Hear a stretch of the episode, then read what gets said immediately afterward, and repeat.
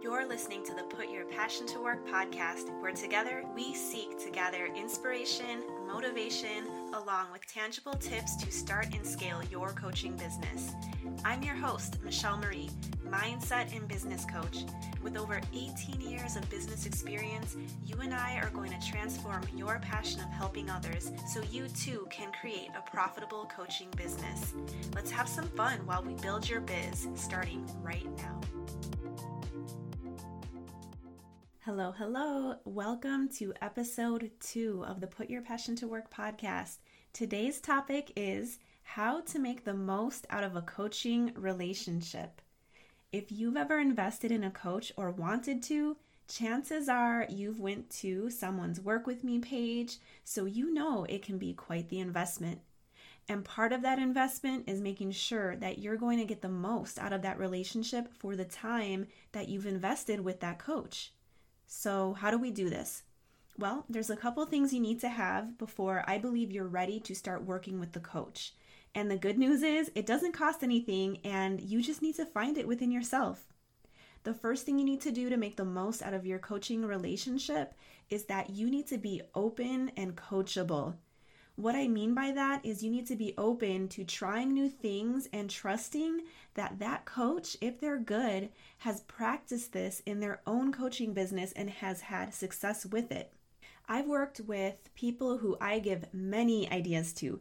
My clients don't always implement them, and that's okay. It's their business, and they can choose whether or not they're going to work on said idea or thing but there comes a time when a coach will start to notice these patterns, and a good coach will call out their clients on this. It's like when they're not really implementing or taking action on anything, and these people are also going to tend to make lots of excuses. And that leads me to my second tip on how to make the most out of your business coaching relationship. Tip number two is you need to be driven your investment is only going to be worthwhile if you put in the work. Now, as much as us coaches would love to have a magic wand and wave that over you and to help you in your business, that's just not the case. We are coaches, we aren't consultants. One thing that should be said is that overnight successes are very rare and there's just no way around putting in the work and implementing. So, again, you need to be driven and be ready to do the work. I think a lot of people who are ready to make a three to four figure investment into coaching are ready and willing to put their money where their mouth is and ready to do that work. But I've also seen in past client relationships that sometimes there's mindset blocks that will come up for you. And if you don't talk about those with your coach, that can really hinder your success. So it's going to be very important as you're going through coaching that you are open to sharing this type of stuff with your coach and also journaling doing some sort of mindset work, reading books, or bringing these things up because if you're feeling it, chances are your coach has been right there and has felt it too. So don't be afraid to bring those things up and let your coach do just that. Let them coach you through it. Let them give you the pep talk and let them be your cheerleader. My third and final tip for making the most out of your business relationship is definitely to keep the lines of communication open. Things are going to come up. You're going to have questions. You're going to need a second set of eyes to look at certain things in your business.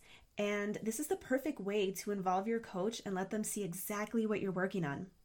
Us coaches, we want to get all up in your business. And this is also the beauty of someone who hasn't scaled quite yet into one to many coaching. So take advantage of us coaches who still give our time to you one on one. It's our job to know the details and the nitty gritty when you need that type of micro level detail of work. And it's also very good to switch things to the high level as a coach and teach the overarching strategies that work. As a coach, I'm constantly going back and forth between these minute details and then back on those high level strategies for my clients to implement. But a good coach is also going to know when not to overwhelm and confuse a client with those little details. So it's best to really start at a high level. Once you get the concept down, you can work more and more into detail. So, I would love to know the reasons that you guys have invested in a coach, and I want to know what has worked for you and how have you made the best out of this investment. I'd love to hear your ideas. And if we are not friends yet on Insta, what are you waiting for?